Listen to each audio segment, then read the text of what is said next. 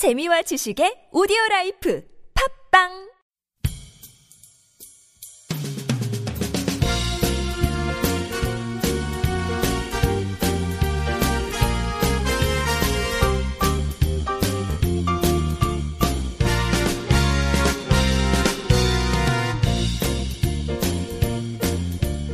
안녕하세요 이동 기자입니다. 안녕하세요. 문기환 기자입니다.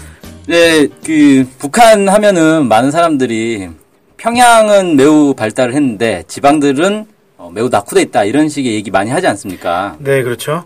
그래서 요즘 지방에서는 뭐 어떤 일들이 있는지 이런 거 한번 소개를 하면 좋을 것 같아서 네. 어, 자리를 마련해 봤는데요. 네 오늘 이제 지방 소식 제가 좀 준비를 해봤습니다. 함흥 그 경- 함경남도 함흥 뭐 아실 거라고 생각하는데요. 함흥에 과학자 살림집을 만들고 있다라는 소식이 있어서 한번 소개를 해드릴까 합니다. 어, 과학 살림집, 살림집이면 살림하는 집인가요? 네, 흔히 살림집 하면 잘 모르시는 분도 계실 것 같은데, 어, 북한에서는 이제 사는 집이겠죠. 말, 말 그대로 사는 집인데, 여기서는 이제 아파트를 좀 의미한다고 보시면 될 것 같습니다. 아, 그러니까 그냥 아파트를 북한에서는 살림집이라고 부른다? 네네. 네. 그렇게, 이- 그렇게 보시면 될 것 같고요. 북한이 그, 이번에 당대회 때도 얘기를, 했- 꾸준히 얘기를 했지만, 과학 기술을 상당히 강조를 하면서, 과학자에 대한 우대 정책을 많이 펴고 있거든요. 네. 뭐 가깝게는 이, 그 미래 과학자 거리부터 시작을 해서 최근에 여명 거리라는 것도 새로 만들고 있고 네. 뭐 위성 과학자 거리라든지 이런 것들도 막 네. 몇년 전부터 은, 은하 과학자 거리도 있지 않나요? 네 그렇죠. 네. 과학자 거리, 요- 북한은 과학자가 도대체 몇 명이길래 과학자 거리가 이렇게 많지? 아무튼 그 몇 년 전부터 계속 과학자 거리 이렇게 하면서 과학자들에게 아파트를 제공을 하고 있습니다. 음. 상당히 우대 정책을 펴고 있는데 예. 그 대부분 이제 평양 근방이라고 알려졌는데 이번에 함흥에서 이 과학자 살림집 아파트가 만들어졌다는 소식이 네. 있었습니다. 예.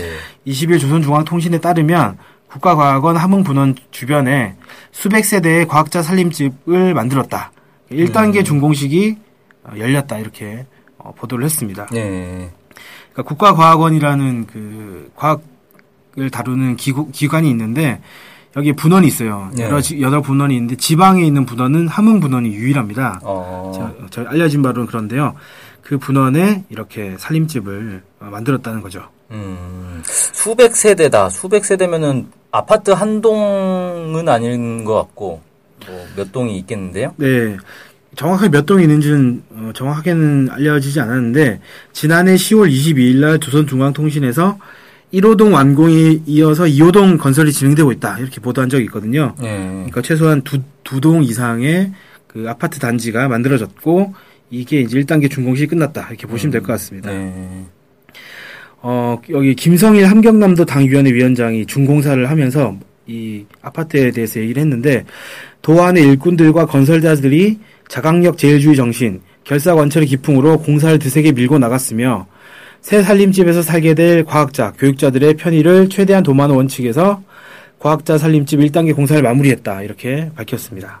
아, 그럼 1단계 공사가 마무리된 거니까 뭐 2단계도 있고 뭐 그렇 겠네요. 더 많이 예. 짓겠다 뭐 이런 뜻인 것 같네요. 그런 것 같은데 구체적으로 뭐 2단계 시작됐다라든지 아니면 얼마큼 한다라든지 이런 것까지는 좀 알려지지 않아서 어, 쉽게 얘기할 수는 없을 것 같긴 한데 말씀하신 것처럼 2단계는 최소한 있지 않을까 1단계 있었으니까 그렇게 예상을 할 수 있을 것 같습니다.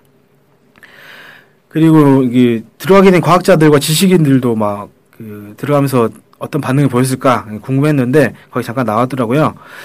그 건물을 지어준 당에 감사하면서 나라의 경제 발전과 인민 생활 향상에 적극 이바지할 수 있는 과학 기술 성과들을 이룩해 날 이룩해 갈 열의에 넘쳤다 이렇게 표현을 했습니다. 음.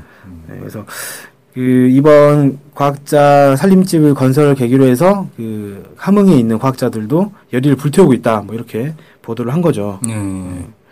네, 그렇고 최근에 아까도 잠깐 언급을 했지만 여명거리나 이런 것들도 지금 만들고 있거든요 북한에서. 음.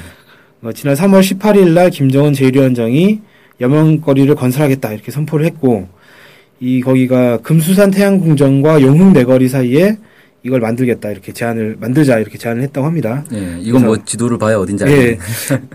그래서 어, 그때 얘기했던 게 뭐냐면 김일성 종합대학 교육자들을 비롯한 과학사 연구사 과학자 연구사들이 살게 될 살림집, 타가소, 유치원, 세탁소, 채신소, 뭐 이런 것들을 만든다고 하는데 어, 이번 여명거리에는 김- 그 김일성 종합대학 교육자들을 중심으로 아마 만드는 게 아닌가 좀 생각이 들었어요.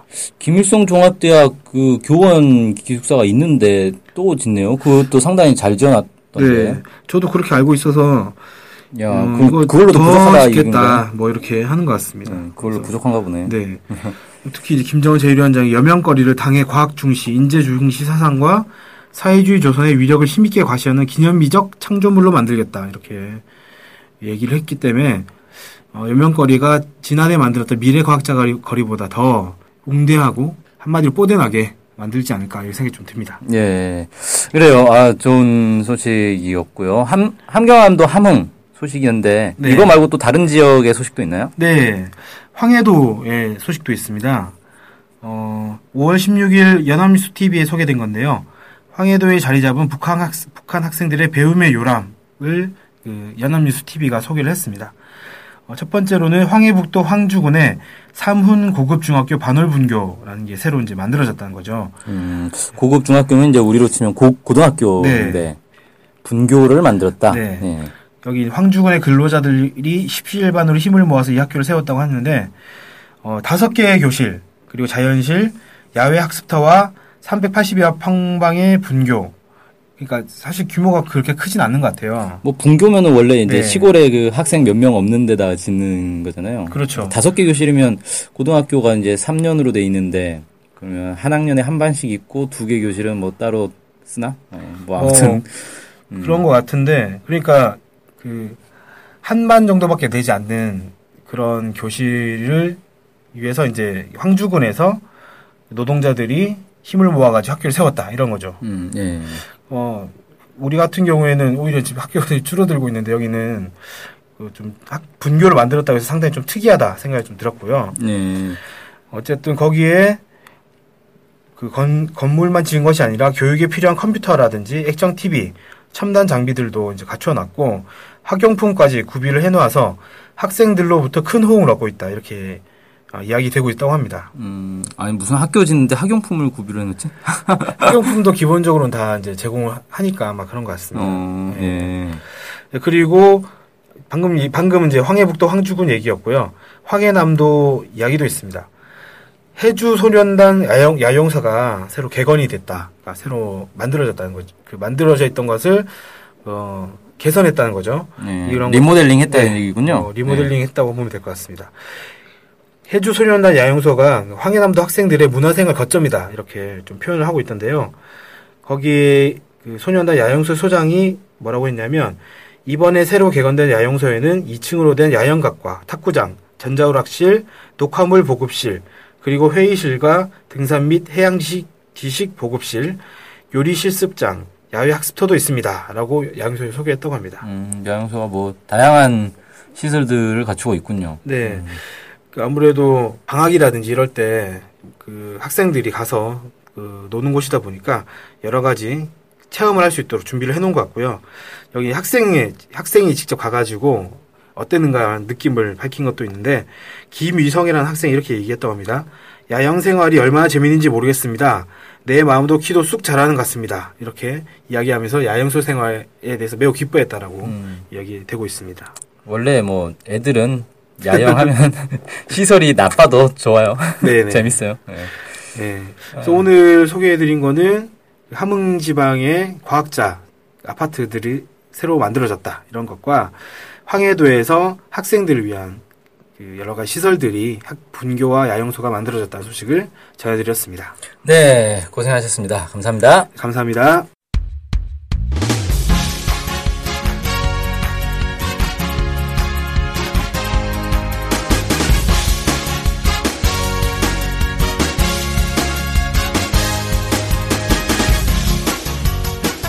많이 들으시나요? 그럼요. 구독하는 방송만 10개 정도 됩니다. 와, 와.